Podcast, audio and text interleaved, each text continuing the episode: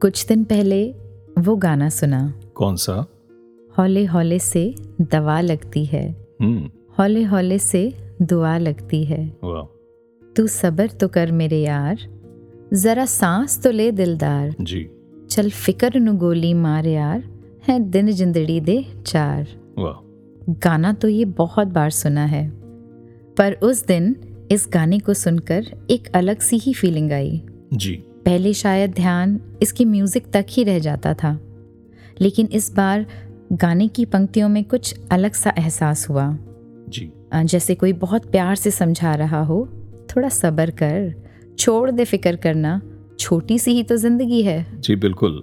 पर जैसे गाना हमें कुछ देर तो याद रहता है हम गुनगुनाते भी हैं फिर भूल जाते हैं। हम्म। ऐसे ही इस गाने का मीनिंग है तो डीप पर जब वक्त आता है सब्र करने का या अपनी फ़िक्र को मालिक पर छोड़ने का बस तभी याद नहीं रहता। Exactly exactly. चलिए फिर हौले हौले आज इसी चर्चा को आगे बढ़ाते हैं। जी। आज हम हैं आपके साथ मैं कमलदीप। मैं मनीष। नमस्कार धन निरंकार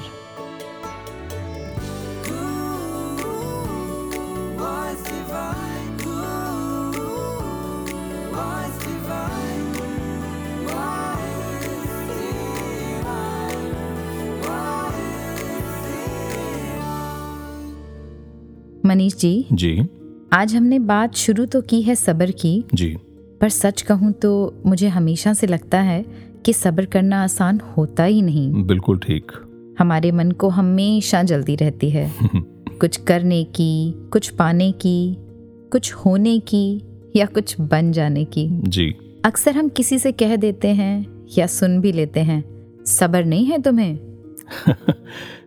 जी ये सुनकर मुझे कहानी याद आ गई। सुनाइए। एक बार कुछ बंदरों का एक झुंड था। अच्छा। उन्हें आम खाना बड़ा अच्छा लगता था। मुझे भी बहुत अच्छा लगता है। पर जब भी वो आम के बाग में जाते तो माली उनके पीछे डंडा लेकर दौड़ता और उन्हें आम खाने नहीं देता था। हम्म।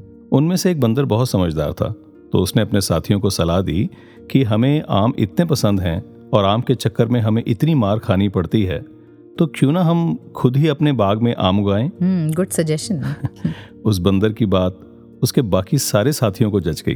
बस फिर क्या था? उन सबने आम की कुछ गुठलियाँ इकट्ठा की उन्हें मिट्टी खोद कर उसमें बो दिया। अच्छा। अब रोज उसमें नियम से पानी देते। जब दो तीन हफ़्ते बीत गए तो बेचैन होना शुरू हो गए। हम्म। अब जिस बंदर ने सलाह दी थी उससे सब पूछने लगे कि इसमें तो आम आए ही नहीं। हम्म। तो उसने कहा कि आम लगने में अभी समय है। तो ये बात मानकर वो कुछ तो शांत हुए फिर पानी देना शुरू किया। ऐसे ही एक दो हफ़्ते और बीत गए।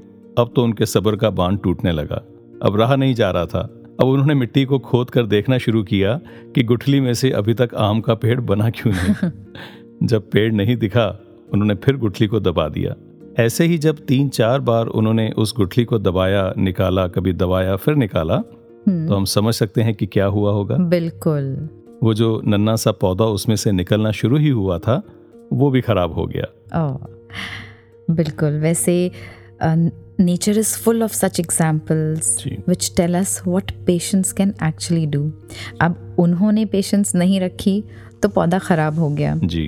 लेकिन अगर हम अपने आसपास देखें हम्म, तो पूरी प्रकृति ही हमें समझा रही है कि सब्र का फल होता कैसा है। जी। ये सब्र का सफ़र ही होता है जिसके बाद कैटरपिलर खूबसूरत बटरफ्लाई में तब्दील हो जाता है। जी। पानी की एक नन्ही सी बूंद बेशकीमती मोती बन जाती है। बिल्कुल। ये सबर ही तो है जिससे एक छोटा सा दिखने वाला बीज लहराता हुआ पेड़ बन जाता है और फिर अनगिनत फल उस पर आते हैं। वेरी ट्रू कहीं पर ये पंक्तियाँ पढ़ी जो दिल को छू गई। जी। Everything waits for its time even a rose doesn't bloom before its time even sun doesn't rise before its time. Wait, one who belongs to you will come in its time. जी हाँ it's time अब समय है संपूर्ण अवतार बाणी के पावन शब्द को सुनने का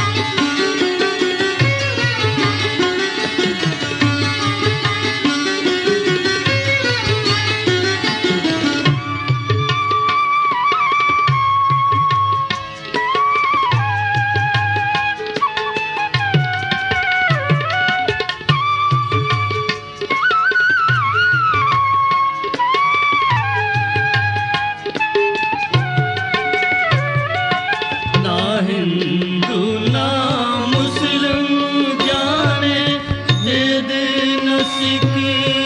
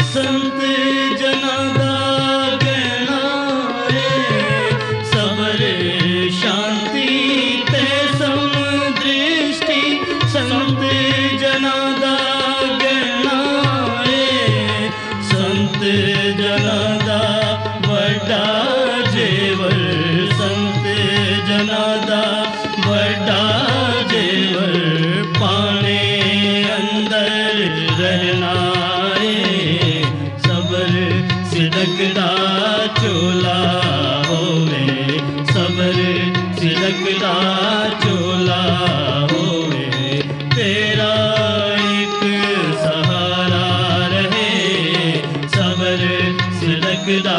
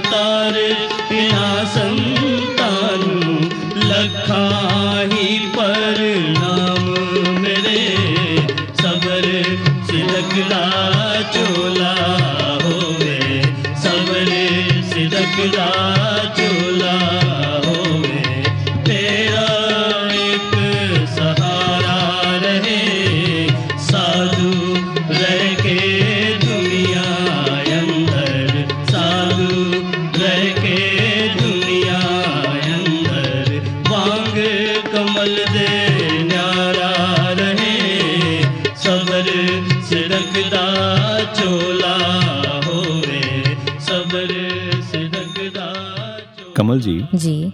अभी इस इतने सुंदर शब्द को सुनने के बाद हम्म। ध्यान अपने स्कूल में कभी बहुत पहले की बात है ये दोहा जब सुना था तो इस दोहे की तरफ़ ध्यान चला गया कौन सा? कि धीरे धीरे रे मना धीरे सब कुछ होए माली सींचे सौ घड़ा हम्म। ऋतु आए फल होए।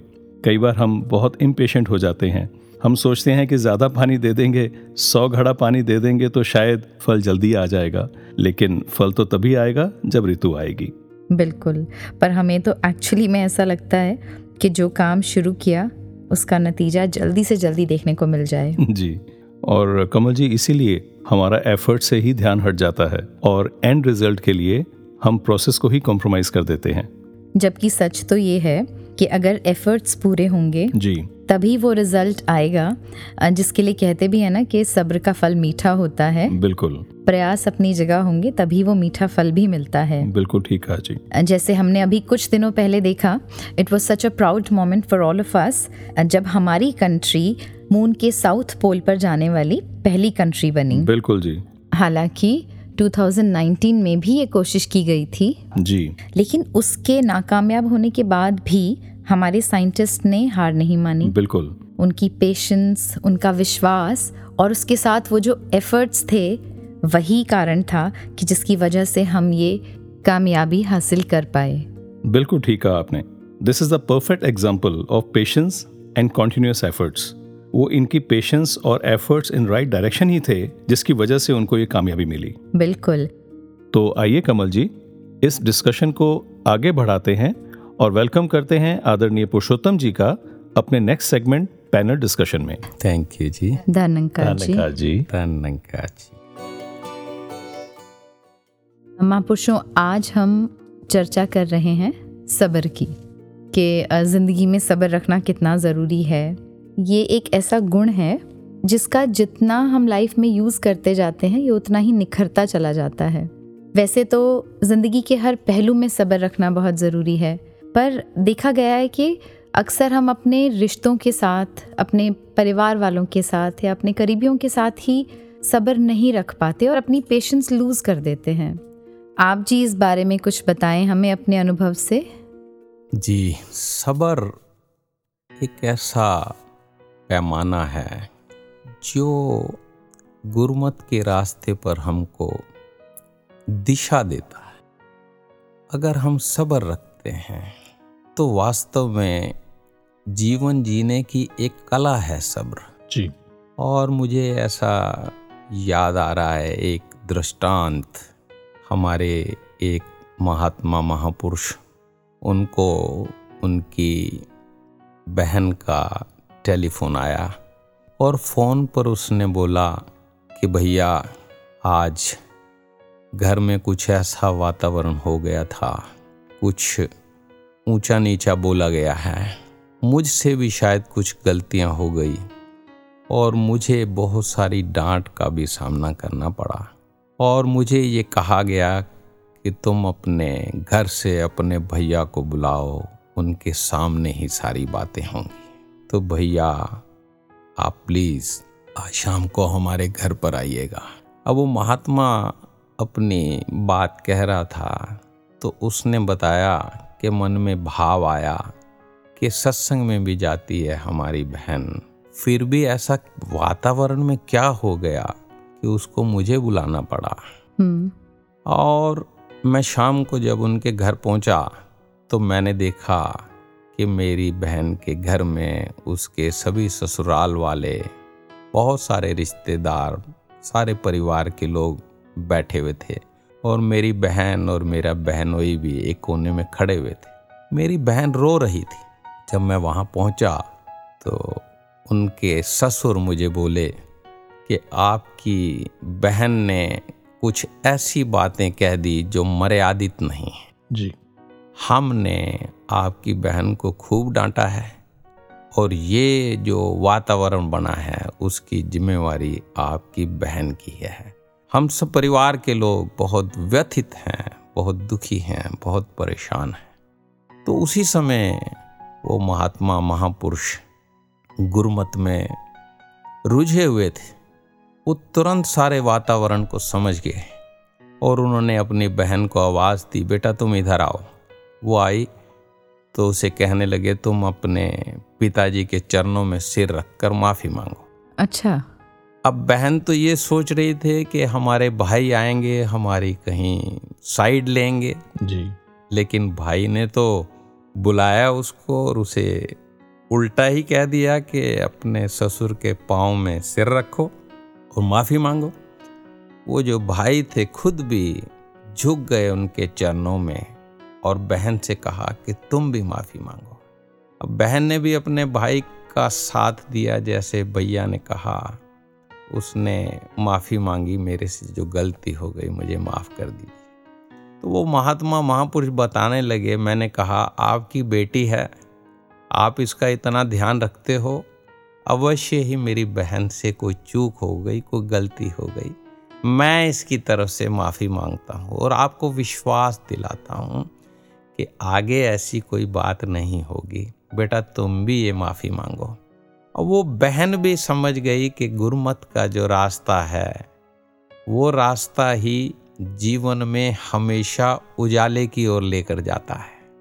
और उसकी बहन ने भी उसी समय हाथ जोड़े और वो सारा परिवार कहाँ वो गिले शिकवे लेकर बैठे थे, कहाँ उनके मन में पता नहीं क्या क्या था, आएँगे तो ऐसी बात करेंगे ये ये शिकायतें करेंगे। वो सारे लोग हक्का बक्का हो गए कि ये क्या हुआ?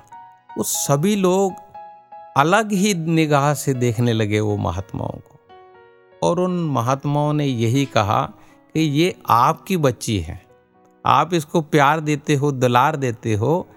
अरे, घर में कोई बात होगी, आपने उसको डांट भी दिया। अपनों को ही डांट लगाई जाती है, अपनों को ही समझाया जाता है।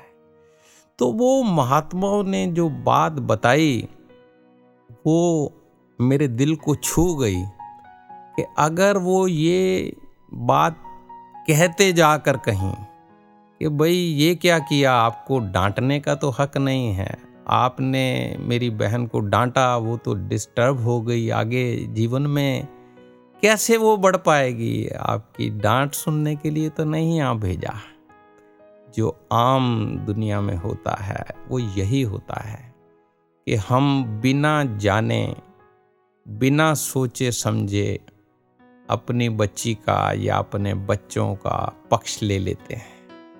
लेकिन वास्तव में हमने तो गुरु से यही सीखा है कि पहले हम झुक जाएँ, पहले हम माफ़ी मांग लें पहले हम समर्पण कर दें और ये भावना जब हमारे हृदय में आ जाती है तो अवश्य ही ये वाली भावना दूसरे के हृदय में भी आती है। जी। और वो सारा का सारा वातावरण ही बदल गया। अब वो महात्मा तो ये कहने लगे कि उन्होंने मुझे बड़े प्यार से दुलार से बिठाया और छत्तीस चीज़ें खाने की भी आ गई।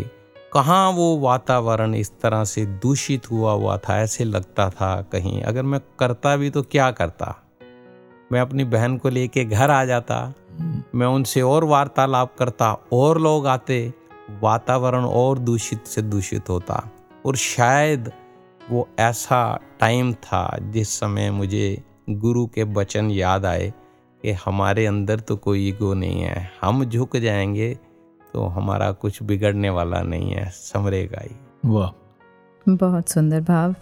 ऐसा अक्सर होता ही है हमारी लाइफ में कि जब किसी भी तरह की नेगेटिव फीलिंग या गुस्से का जवाब सब्र से दिया जाता है तो वो ऐसा ही काम करता है जैसे आग को बुझाने के लिए पानी करता है ना? तो बहुत खूबसूरत उदाहरण दिया आपने। कमल जी मेरे को एक बात ध्यान में आ रही थी जी। कि कई बार ऐसा लगता है कि हम सब्र तो रखते हैं लेकिन एक लिमिट के बाद फिर ऐसा लगता है कि सब्र क्यों रखा जाए? बिल्कुल। तो इस पे हम आप जी से जानना चाहते हैं कि सब्र क्यों रखा जाए? देखिए सब्र जो होता है असल में तो पीछे कुछ समय पहले सदगुरु माता सुदीक्षा जी महाराज ने अपने विचारों में एक बात कही थी कि ये लाइफ है तो इसमें प्रॉब्लम भी आएँगी। जी। कोई इंसान ऐसा नहीं है जिसकी लाइफ में प्रॉब्लम नहीं आती। सच। तो जब कोई प्रॉब्लम आती है हम्म। उस समय अगर हमें सब्र करना आ जाता है तो हमारा जीवन बहुत आसान हो जाता है। अक्सर देखने में यही आया है कि जब भी कोई प्रॉब्लम आती है तभी हम डगमगाते हैं। हम्म तभी हमारे मन में ये भाव आता है कि पता नहीं ये मेरे साथ ही क्यों हो गया। हम्म मैं तो सत्संग में भी जाती हूँ मैं तो सेवा दल की वर्दी भी पहनता हूँ मैं तो दिल फुल सेवा भी करता हूँ फिर भी मेरे साथ ही ये क्यों हुआ? जी।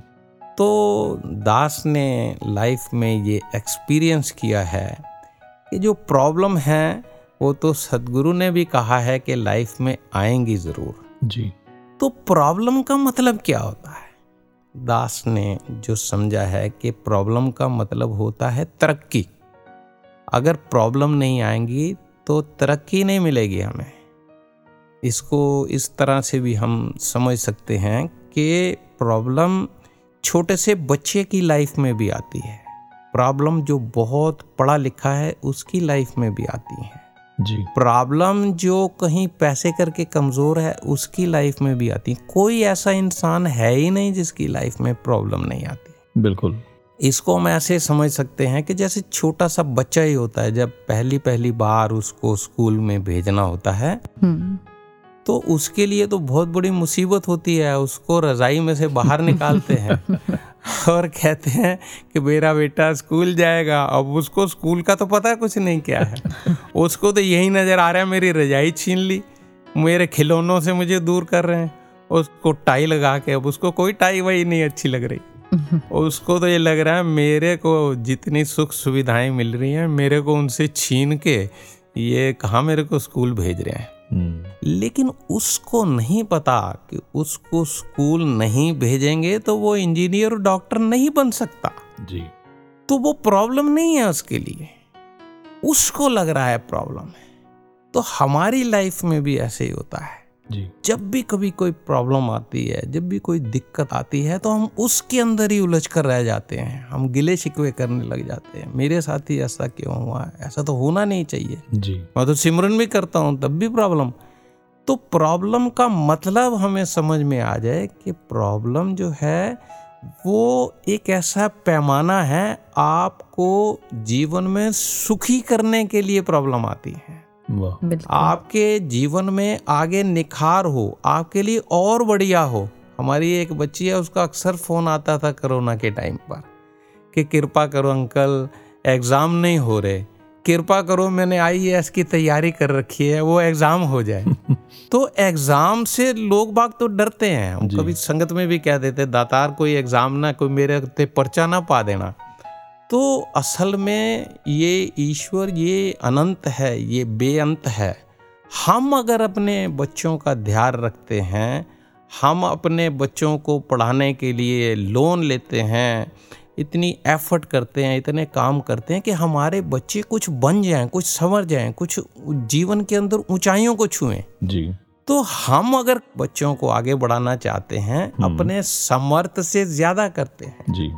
तो हम जिसके बच्चे हैं ये ईश्वर निराकार परमात्मा हम इसके बच्चे हैं ये हमारा ध्यान नहीं रखेगा क्या? अमेजिंग इसके हर बात में कोई रमज छुपी हुई होती है बस अपने नज़रिए को ये बदलना ही होता है कि ये ईश्वर जो कर रहा है वो अच्छे के लिए कर रहा है ये हमारा कुछ गलत होने ही नहीं देगा। वाह। बहुत बढ़िया। तो आपने तो प्रॉब्लम्स को देखने का नज़रिया ही बदल के रख दिया। हाँ वही मुझे पंक्तियाँ याद आ गई। जो कुछ तू करता है सब ठीक ही होता है। कांटों के संग अक्सर एक फूल भी होता है। बस इतना ही होता है कि हमारी नज़र उस फूल को नहीं देख पाती और हम बस कांटों तक ही सीमित रह जाते हैं। जी। तो आपका बहुत बहुत धन्यवाद। आप आए और आपने इतने एक अलग पर्सपेक्टिव से हमें सब्र की तरफ़ हमारा ध्यान दिलाया। आपका एक बार और बहुत बहुत धन्यवाद। थैंक यू जी। धन्यकार जी थैंक यू जी। थैंक यू जी। जी। जी हर मुश्किल दा हल सतगुरु है कल भी सतगुरु सी आज भी सतगुरु है। हर मुश्किल दा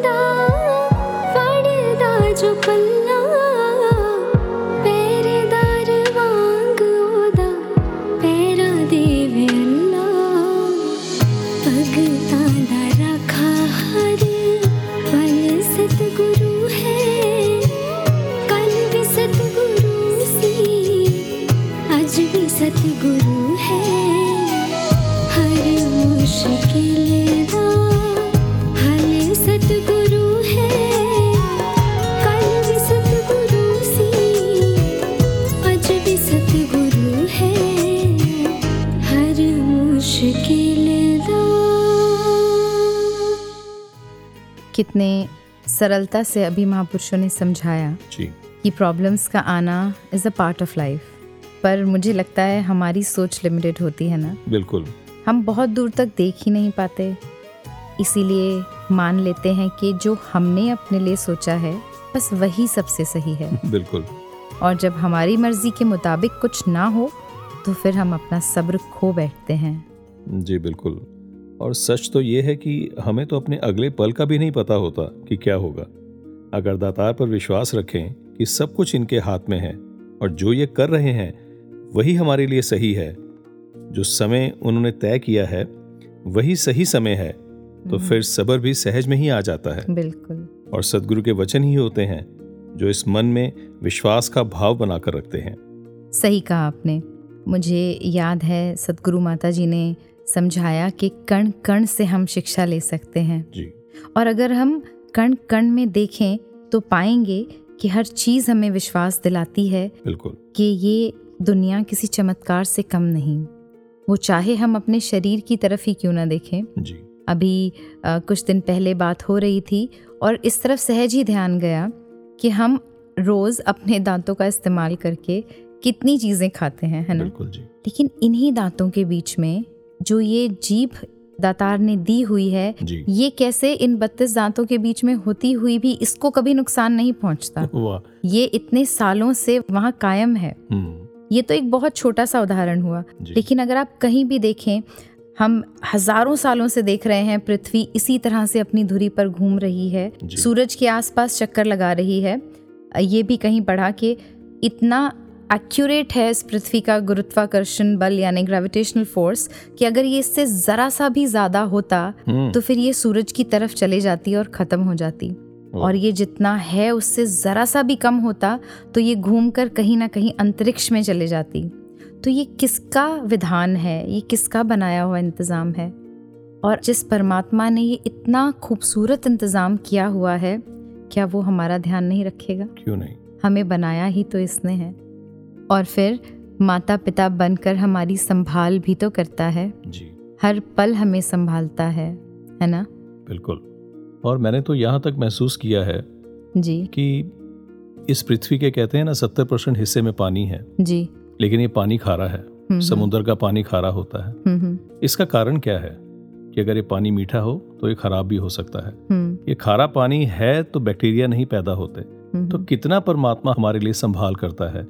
एक एक चीज़ जो हमें मुहैया कराई है भले वो ऑक्सीजन के रूप में है भले पानी के रूप में है किसी भी रूप में है हम्म। तो ये एक एक चीज़ का कितना ख्याल रखता है? बिल्कुल सही कहा आपने मनीष जी। ऐसे एग्ज़ाम्पल से तो ये पूरी कायनात भरी हुई है। अगर हम चर्चा ही करने लगे तो कब समय बीत जाएगा पता ही नहीं लगेगा। बिल्कुल सही। आपकी ये बात सुनकर मुझे वो दो पंक्तियाँ याद आ गई।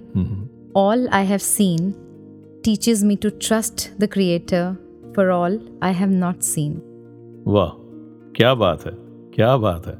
चलिए ये क्या बात है मिलकर करते हैं जी। और सुनते हैं आदरणीय अभी एहसास जी को जो है घरौंडा हरियाणा से। प्यार से बोलिए धनंकार। अर्ज़ कर रहा हूँ कि वो शजर बनते सायादार नहीं वो शजर बनते सायादार नहीं जिनको मुर्शद पे एतबार नहीं। ये जिसे सब्र और कनाअत दें। दुख में होता वो सोगवार नहीं। दुख में होता वो सोगवार नहीं। रूह की पीड़ कौन समझेगा? रूह की पीड़ कौन समझेगा? बिन तेरे कोई गम गुसार नहीं। बिन तेरे कोई गम गुसार नहीं। देखकर भी जो मूंद ली आँखें देखकर भी जो मूंद ली आँखें, इसमें रहमत कसूरवार नहीं। इसमें रहमत कसूरवार नहीं। ए खुदा, जब से तुझको देखा है ए खुदा, जब से तुझको देखा है, दिल को तेरे सिवा करार नहीं। दिल को तेरे सिवा करार नहीं। और मुझको देखो, खुदा के बंदों का। मुझको देखो नबी के बंदों का। दिल दुखा के भी शर्मसार नहीं। दिल दुखा के भी शर्मसार नहीं। मकता है कि जिनको एहसास, बख्श दे मुर्शद। जिनको एहसास, बख्श दे मुर्शद। जख्म देते कभी वो खार नहीं। जिनको एहसास, बख्श दे मौला। जख्म देते कभी वो खार नहीं। वो शजर बनते सायादार नहीं जिनको मुर्शद पे एतबार नहीं जिनको मुर्शद पे एतबार नहीं।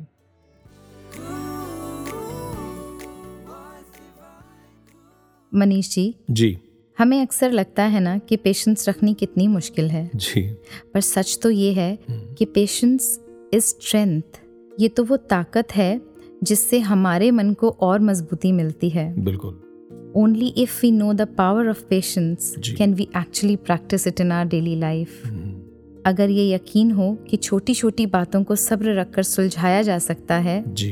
तो यकीनन इससे हमारा आनंद हमारे मन की शांति बनी रहती है। बहुत सुंदर। और ये बात मुझे बहुत अच्छे से समझ में आई। हम्म, हम्म, अभी कुछ दिन पहले ही जब एक ऐसा वाक्य हुआ मेरे वर्क प्लेस पर जी।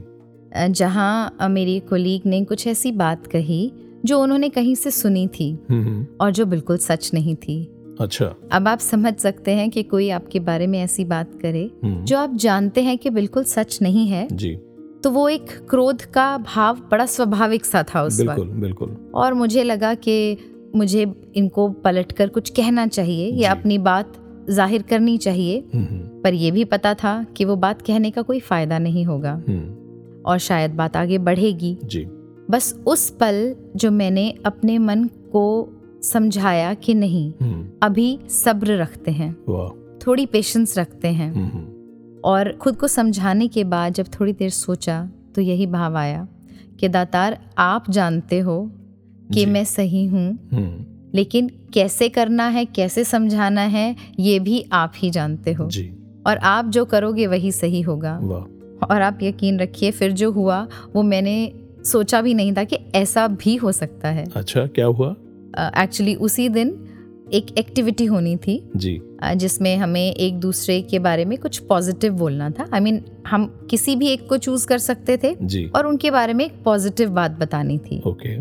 तो अ, मुझे ये पक्का पता था कि मैं किसके बारे में बोलने वाली हूँ मेरी बहुत क्लोज फ्रेंड हम्म। लेकिन जब मेरी टर्न बोलने की आई जी। और मुझे पता ही नहीं चला कैसे वो जिन्होंने सुबह मेरा दिल दुखाया था जी। और जिनका दिल दुखाने की मैं सोच रही थी जी जी। अचानक ही मैंने ये कह दिया कि मुझे वो बहुत पसंद हैं और मुझे उनके साथ बिताया हुआ समय याद है और मैं चाहूँगी कि उनके और मेरे रिलेशंस और मधुर होते जाएँ। क्या बात है। और ये सुनकर she had a smile on her face और हम्म। उसके बाद उन्होंने आकर मुझे गले लगाया और ये भी कहा कि ये सिर्फ़ तुम कर सकती हो ये मैं नहीं कर सकती थी ये कभी भी। क्या बात और मुझे ऐसा महसूस हुआ हम्म। कि मैं नहीं थी ये मैं वाकई में नहीं कर सकती थी। ये जब वो उस पल का सब्र रखा और दातार के आगे अरदास की तो इन्होंने कैसे उस बात को संभाल लिया? अगर मैं अपने मन के कहे पर चली होती ना तो यकीन जानिए मैंने अपने मन को अशांत ही करना था। बहुत सुंदर। वो थोड़ी सी पेशेंस ने वो जो मेरा पीस ऑफ़ माइंड बनाए रखा I am really really grateful to God और उस दिन मुझे एहसास हुआ कि पेशेंस के अंदर कितनी स्ट्रेंथ होती है। और मुझे बाबा जी का समझाया हुआ वो उदाहरण याद आ गया हम्म हम्म, जो उन्होंने एक बार कहा था कि हम अक्सर कार में वो जो रियर व्यू वाला मिरर होता है ना हम्म उसमें हमें देखना होता है कि पीछे से अगर कोई गाड़ी आ रही है तो किस स्पीड पर आ रही है। एंड अकॉर्डिंगली हम अपनी स्पीड भी कंट्रोल करते हैं। जी। तो बाबा जी ने समझाया था कि कई बार ऐसा होता है कि हम्म। जो दूसरी गाड़ी आ रही है बहुत तेज़ी से स्पीड पर तो ऐसा नहीं है कि हम अपनी गाड़ी की स्पीड और तेज कर देंगे। जी। हम उस वक्त अपनी स्पीड स्लो कर लेते हैं हम्म हम्म, क्योंकि हमें अपनी गाड़ी को एक्सीडेंट से बचाना होता है। हम ऐसा तो नहीं करते ना कि हम चाहें कि हमारी गाड़ी का एक्सीडेंट हो जाए। जी। ये जानते हुए भी कि गलती हमारी नहीं। हम्म। ये जानते हुए भी कि दूसरी गाड़ी है जो गलत स्पीड पर आ रही है। हम्म, हम्म, हम खुद को रोकते हैं। हम अपनी गाड़ी को कंट्रोल करते हैं। बिल्कुल। क्योंकि हमें बचाना है खुद को। तो ऐसे ही डेली लाइफ में वो जो सिचुएशंस आती हैं अगर हम पेशेंस रखते हैं तो इसीलिए कि हमें अपने ब्लिस को अपने पीस ऑफ़ माइंड को बचाना है। और जब हम गुरु की बात को मानते हैं ना जी। तभी हम इस भाव को जान भी पाते हैं। वचनात तेरे दाता बंदा जो खलो गया। वचनात तेरे दाता बंदा जो खलो गया। कख नहीं सी मुल जीदा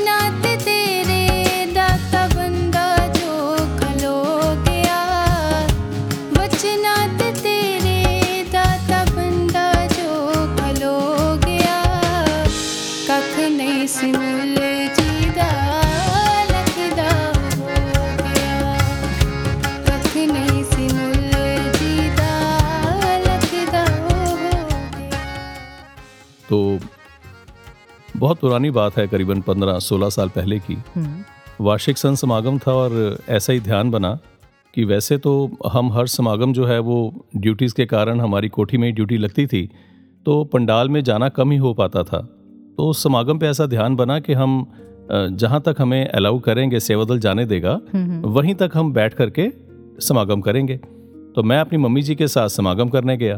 अब जैसे ही वहाँ पर पहुँचे तो दो तीन ब्लॉक तक तो बहुत ही हंस करके स्वागत करके उन्होंने अंदर जाने दिया। अच्छा। अब उसके बाद फिर क्या हुआ कि वो चौथे ब्लॉक तक आते आते तो सेवादल ने कहा कि अभी आप आगे नहीं जा सकते क्योंकि आगे जो नमस्कार करके आएँगे उनके लिए व्यवस्था बनाई गई है। अच्छा। तो अच्छा। आप पीछे बैठ करके समागम कर लीजिए। हम्म। अब हम अगले ब्लॉक में देख रहे थे टीवी लगा हुआ था।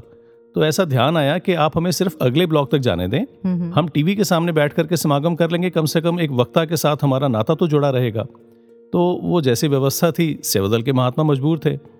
लेकिन वहाँ पर थोड़ा सा ऐसा भाव पेशेंस नहीं रखी गई सब्र नहीं रखा गया। हम्म। तो कुछ ऐसा बोल करके अपने भाव व्यक्त किए। अब उसमें क्या हुआ कि उनके अधिकारी महात्मा आ गए और उन्होंने पूछा कि किस बात पर बहस हो रही है? तो उन्होंने कहा कि ये महात्मा आगे जाना चाहते हैं और हम आगे जाने नहीं दे सकते क्योंकि व्यवस्था ऐसी है। हम्म। तो उन्होंने बस इतना कहा कि ये जहाँ जाना चाहते हैं इनको बैठने दो। और मुझे ऐसा लगा कि मैंने मोर्चा फतेह कर लिया। कि अब तो देखो मैं आगे जाऊँगा आगे बैठ करके समागम करूँगा। अब हुआ ये कि हम जैसे ही जा कर के टीवी के सामने बैठे तो वहाँ पर कवि दरबार चल रहा था रविवार का दिन था और जो समस्या थी वो सब्र पे थी पेशेंस अच्छा। पे थी।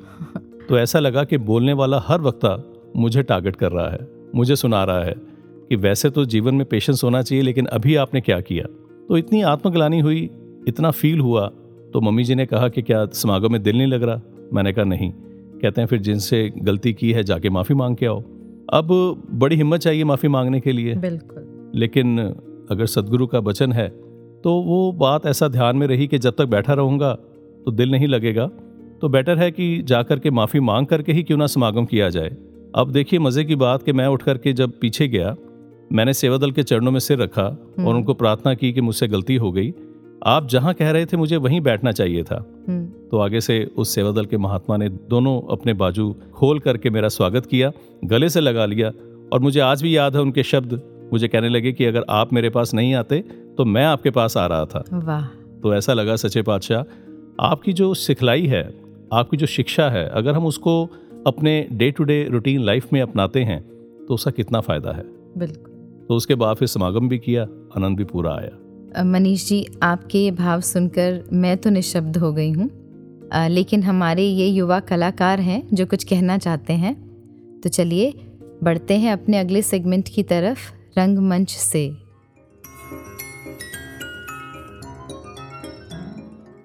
हे माधव, कुछ क्षण।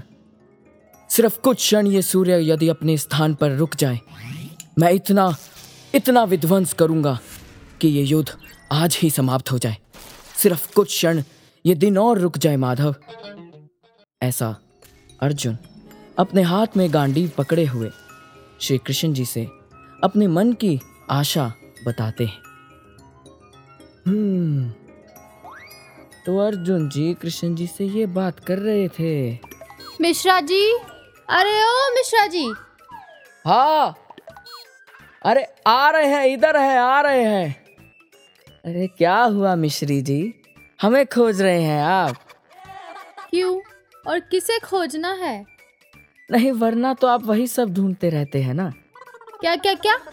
वही मिश्रा जी लिपस्टिक कहाँ है? मिश्रा जी मस्कारा ले आइए। मिश्रा जी हाइलाइटर नहीं मिल रहा। बस बस इतना भी नहीं करते हैं हम मिश्रा जी। फ़िलहाल दो मिनट है आपके पास। जल्दी बताइए आज क्या है? आ, आज क्या है? आज छुट्टी का दिन है। हम स्पिरिचुअल पॉडकास्ट सुन रहे थे अभी। और जन्मदिन तो आपका भी आया ही नहीं। और आज शुक्रवार है। हाँ वो तो है। शुक्र है इस ईश्वर का कि शुक्रवार है। वैसे इस बार शुक्रवार फ्राइडे को ही आ गया। हाँ हाँ। बातें मत घुमाइए। पाँच मिनट दे रहे हैं हम। जो जूता कपड़ा पहनना है पहनिए। हम कार में इंतज़ार कर रहे हैं आपका। कार में हम कहीं जा रहे हैं? नहीं कार का मोटर खोल के देखेंगे कैसे चालू होता है। अब कार बोला है तो कहीं जा ही रहे होंगे ना। और सुनिए ड्राइव हम करेंगे। ड्राइव क्यों? ये ड्राइव पे इतना क्यों अ, अ, अटके भाई? अ- अब वो लास्ट टाइम ड्राइव किए थे तो पड़ोसी का गमला तोड़ दिए थे। अच्छा और कुछ? नहीं और क्या? आपकी गलती थोड़ी है। अब गमला तो अंदर हॉल में रखना चाहिए बाहर कौन रखता है है ना? आप चलिए हम हम आते हैं आप चलिए। आ गए भाई आ गए। अरे अरे अरे अरे ठहरिए। इतनी स्पीड में क्यों निकाल रहे हैं? सीट बेल्ट तो लगा लीजिए मिश्री जी। आप ज़ुबान पे लगाम लगा लीजिए मिश्रा जी। ठीक ठीक है। रेडियो लगा लेते हैं फ़िलहाल। क्या आप भी है अपनी बीवी से परेशान? अच्छा तो अब आप हमसे परेशान हैं? अरे हम कहाँ बोले? ये रेडियो बोला। चेंज करते हैं चेंज करते हैं। आइए भाई बहनों स्वागत है। जी हाँ हमारे शायर हमारे बीच आ चुके हैं और वो रखने जा रहे हैं अपनी शायरी। कुछ इस तरह। कुछ इस तरह ज़िंदगी ने मुझे हैरान किया। कुछ इस तरह ज़िंदगी ने मुझे हैरान किया। कभी महँगाई तो कभी बीवी ने तानों से परेशान किया। मतलब अब हमारी बातें ताने भी लग रही हैं आपको? अरे हम कहाँ बोले मिश्री जी? आप रहने दीजिए मिश्रा जी। चैनल बदलिए। आज दिन भर की खबरें कुछ इस प्रकार। जन्मदिन याद ना होने पर एक मिसेस ने किया अपने मिस्टर का बैंक खाली।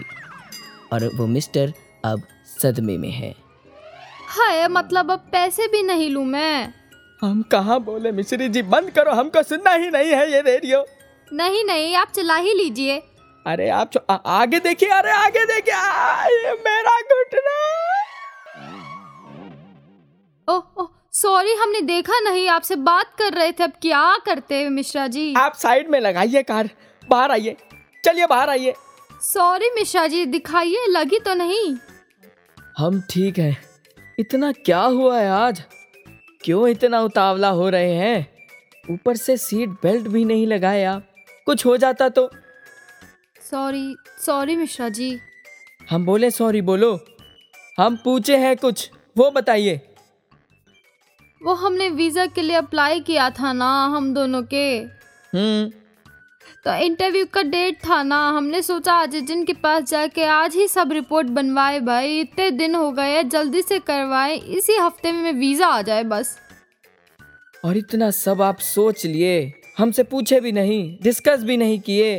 अरे इंटरव्यू का डेट परसों का है आज का नहीं। क्या? जी। आप आगे का सोच के इतना डेस्परेशन से भर गए कि भूल गए डेट कब का है। और ऊपर से इतना तेज गाड़ी चलाए बताइए कुछ हो जाता तो। अरे सब तो अच्छे से हो रहा है। आखिरी इंटरव्यू ही तो रहता है ना बस। और आप अपना पूरा धैर्य ही खो बैठे। हाँ भूल हो गई हमसे मिश्रा जी। खैर आइए। अब सामने एक पार्क है। वहाँ सुंदर सा लेक है चलिए। अब आप हमें लेक का टूर करवाएँगे? पूरा वर्ल्ड का भी करवाएँगे। फ़िलहाल चलिए वहाँ आइए। आइए आइए। हाँ बिल्कुल। अब देखिए इसमें हाथ डालिए जरा। सही से। क्यों? अरे साफ़ पानी है कीजिए तो सही। हाँ बिल्कुल ऐसे हाँ। अब देखिए क्या दिख रहा है इसमें? कैसे दिखेगा इसमें कुछ मिश्रा जी? इतना हलचल है पानी में। अच्छा रुकिए दो मिनट रुकिए। हाँ अब देखिए। अरे अरे, हम अपना क्लिप उल्टा लगा दिए जल्दी में। ओह आप हमें क्लिप दिखाने ले आए, मिश्रा जी। आप खुद ही बता देते। अरे, नहीं रे, मिश्री जी। हम ये बताने आए थे कि ये जीवन इस लेक की तरह है और ये हलचल ना हमारे ख्याल है। जरा सी हलचल हुई, कुछ साफ़ दिखता ही नहीं। लेकिन जैसे ही ये पानी, यानी ख्याल, ठहराव में आए, सब साफ़ दिखने लगा। है कि नहीं? अरे यही सबर की ताकत है मिश्री जी। सबर है? क्या कहना चाहते हो मिश्रा जी? आइए आइए बैठिए। ए भैया दो चाय भिजवाओ जरा। चाय भी पीना है अब आपको। अरे चाय के बिना बात कहाँ पूरी होती है हमारी? आप बैठे हाँ तो हम कहाँ थे? हाँ हम सुबह वो एक सुन रहे थे ना पॉडकास्ट आपको बताए थे। हाँ कुछ सुन तो रहे थे आप। पता है उसमें क्या हुआ? वो जो अर्जुन है ना वो अर्जुन जी वो महाभारत के युद्ध में पूछ रहे थे कृष्ण जी से कि ये दिन थोड़ा और हमें मिल जाए ना तो हम युद्ध आज ही समाप्त कर देंगे। पता है कृष्ण जी ने क्या उनको उत्तर दिया? क्या कहा? उन्होंने उनको समझाया हे पार्थ ये सृष्टि अपने नियम से चलती है और ये प्रकृति भी उसी नियम से संतुलन बनाए हुए है। सूर्य को अपने समय पर ही उदय होने दो और अपने समय पर अस्त भी। भविष्य का परिणाम के बारे में सोचकर तुम इस तरह धैर्य नहीं खो सकते। इसलिए जो समय दिख रहा है युद्ध करो कर्म करो। भविष्य के परिणाम को सोचकर यूँ विचलित मत रहो और जो परिणाम है उसे मेरे हाथ में ही रहने दो। हम्म हम भी यही सोच के सबर खो बैठे आज। वही तो मिश्री जी पता है सारा खेल ना अजम्पशंस का है। हम लोग आधी ज़िंदगी तो अजम्पशंस में ही बिता देते हैं। ऐसे कर लूँ जल्दी से तो वैसा हो जाए। आज ही मेहनत कर लेता हूँ सारी, कल इतनी सक्सेस हो जाए। आज डॉक्यूमेंट्स लगवा देता हूँ, कल वीज़ा आ जाएगा। अरे भाई प्रोसेस होता है, समय लगता है। कल क्या होना है, ये सोच के सबर खो देते हैं। और जो आज करना था, वो भी नहीं कर पाते सही से। मतलब फ्यूचर का प्लानिंग ना करे क्या मिश्रा जी? अरे भक्त ऐसा थोड़ी कहे हैं मिश्री जी। अरे प्लानिंग कीजिए कौन नहीं करता भला? लेकिन उसके बारे में सोच सोच के कल कब आएगा वो काम कब पूरा होगा अपना धैर्य थोड़ी खोना है। आज सब्र से काम लेंगे कल मीठा मीठा फल लेंगे। मिश्री जी इसलिए हम कहते हैं समय को भी समय देना चाहिए। बात तो सही कहे अभी सबर किसी दिन फिर गायब हो गया तो मिश्रा जी? अरे कैसे होगा रे? विश्वास रखिए ना ईश्वर पर। अरे पूरी सृष्टि चला रहा है जो वो हमारी मिश्री जी को नहीं देख रहा क्या? जब विश्वास उस पर है जो सब पर नज़र बनाए हुए है तो सबर जाएगा नहीं बल्कि दौड़ता हुआ मजबूती से आएगा समझे?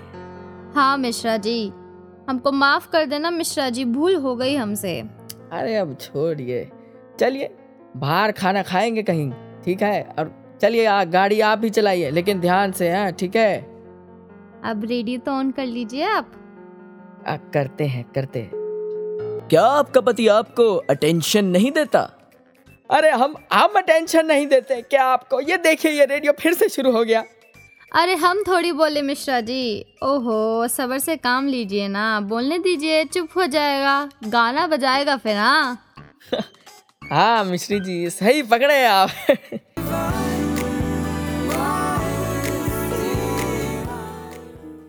बहुत ही सुंदर भाव अभी हमने सुने जी। अपने सेगमेंट रंगमंच से में। हम्म। मनीषी एक भाव आ रहा है जी।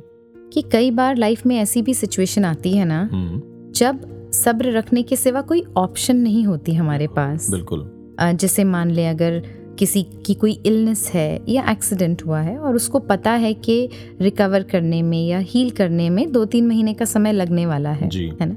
अब कोई ऑप्शन नहीं है। हम्म। वो उतना समय लगना ही लगना है। हम्म।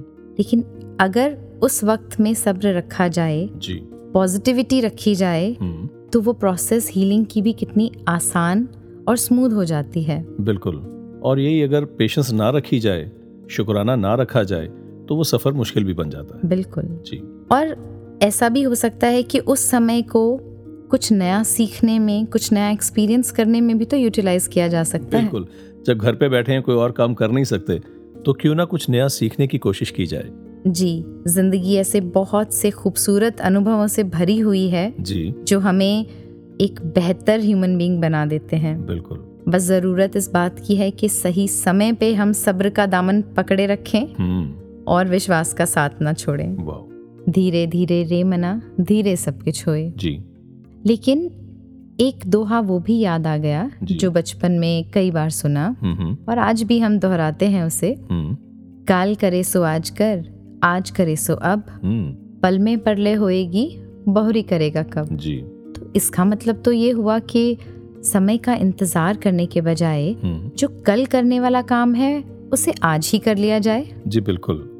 लेकिन अगर ध्यान से सोचेंगे विचार करेंगे तब समझ में आएगा कि यहाँ कबीर जी किस काम को अभी करने की बात कह रहे हैं। हम्म। अगर किसी के घर में एक बच्चे ने जन्म लिया उसका स्कूल में एडमिशन भी करवाना है उसे पढ़ाना है पैरों पे खड़ा करना है उसकी शादी भी करनी है पर जरा सोचें कि जो काम 20 साल बाद होने वाला है क्या उसे अभी किया जा सकता है? नहीं बिल्कुल नहीं। तो इस काम में तो सब्र रखना बहुत ज़रूरी है। पर जो बात कबीर जी ने कही कि पल में परलय होएगी, बहुरी करेगा कब? तो उनका भाव तो यही लगता है कि जो हर भक्त का भाव होता है कि जितनी जल्दी हो सके, परमात्मा से जुड़ा जाए। सही कहा आपने। जिस मकसद के लिए ये जीवन मिला है, ये शरीर मिला है, इस मकसद को जितनी जल्दी हो सके पूरा कर लें। इस काम के लिए ही तो कहा कि काल करे सो आज कर और आज करे सो, सो अब। अब इसमें तो सब्र ना ही रखा जाए तो अच्छा तो ही। ठीक है। जी तो आइए आज हमने जितनी भी बातें यहाँ कही हैं हम उन्हें अपने जीवन का हिस्सा भी बना पाएँ। और ये वरदान भी सदगुरु से ही मांगे कि हमारे जीवन में सब्र भी दे दो सिदक भी दे दो ताकि जैसा जीवन आप हर गुस्से का चाहते हैं वैसे हम सभी का जीवन बन सके। सबर सिदक दा चोला होवे तेरा एक सहारा रहे साधु रह के दुनिया अंदर वांग कमल दे न्यारा रहे। तो इसी अरदास के साथ अब हमें दीजिए इजाज़त और जाते जाते सभी को जोड़े जाते हैं सदगुरु माता सुदीक्षा जी महाराज के इस पावन संदेश के साथ। नमस्कार धन निरंकार। जहाँ पेशेंस की बात आती है वहाँ एक अगर हम उदाहरण से भी रिलेट करें कि अक्सर जैसे हमारे हाथों में मोबाइल फ़ोन्स होते हैं, हम एक आदि हो जाते हैं कि एक पर्टिकुलर जगह पे उसको जब अपने कमरे में जाते हैं, उसी जगह पे रखते हैं एग्जैक्ट हर बार। और कैसे फिर कभी अगर गलती से उस जगह से हटा के हमने उसको कहीं और रख दिया और फिर उस जगह पे ढूँढने लग गए जहाँ यूजुअली हम रखते हैं तो फिर कैसे मन उसी पल वो बेचैनी कि ये तो यहीं रखा था, ये तो यहीं रखा जाता है गैजेट, फिर क्यों अभी यहाँ नहीं है? किसने इसको मूव कर दिया? उस टाइम हमें ये भी नहीं ख्याल रहता कि शायद बेध्यानी में हमने ही उसको और किसी जगह रख दिया हो। और वहीं उसी समय से हम स्वयं को परेशान करना शुरू कर देते हैं। एक वो डेस्परेशन आ जाती है कि वो गैजेट किधर गया? या कोई भी और वस्तु किधर वो चली गई तो कैसे वो होता तो एक जगह पे ही है, चाहे यूजुअल जगह पे नहीं, पर हमने ही उसको एक अनयूजुअल जगह पे रख दिया है। और कैसे फिर एक दिमाग उस घर में रहने वाले हर एक पे आता है कि मैं हर एक से पूछ लूँ, क्या आपने रखा मेरा फ़ोन वहाँ से? क्यों उठाया? कहीं और क्यों रखा?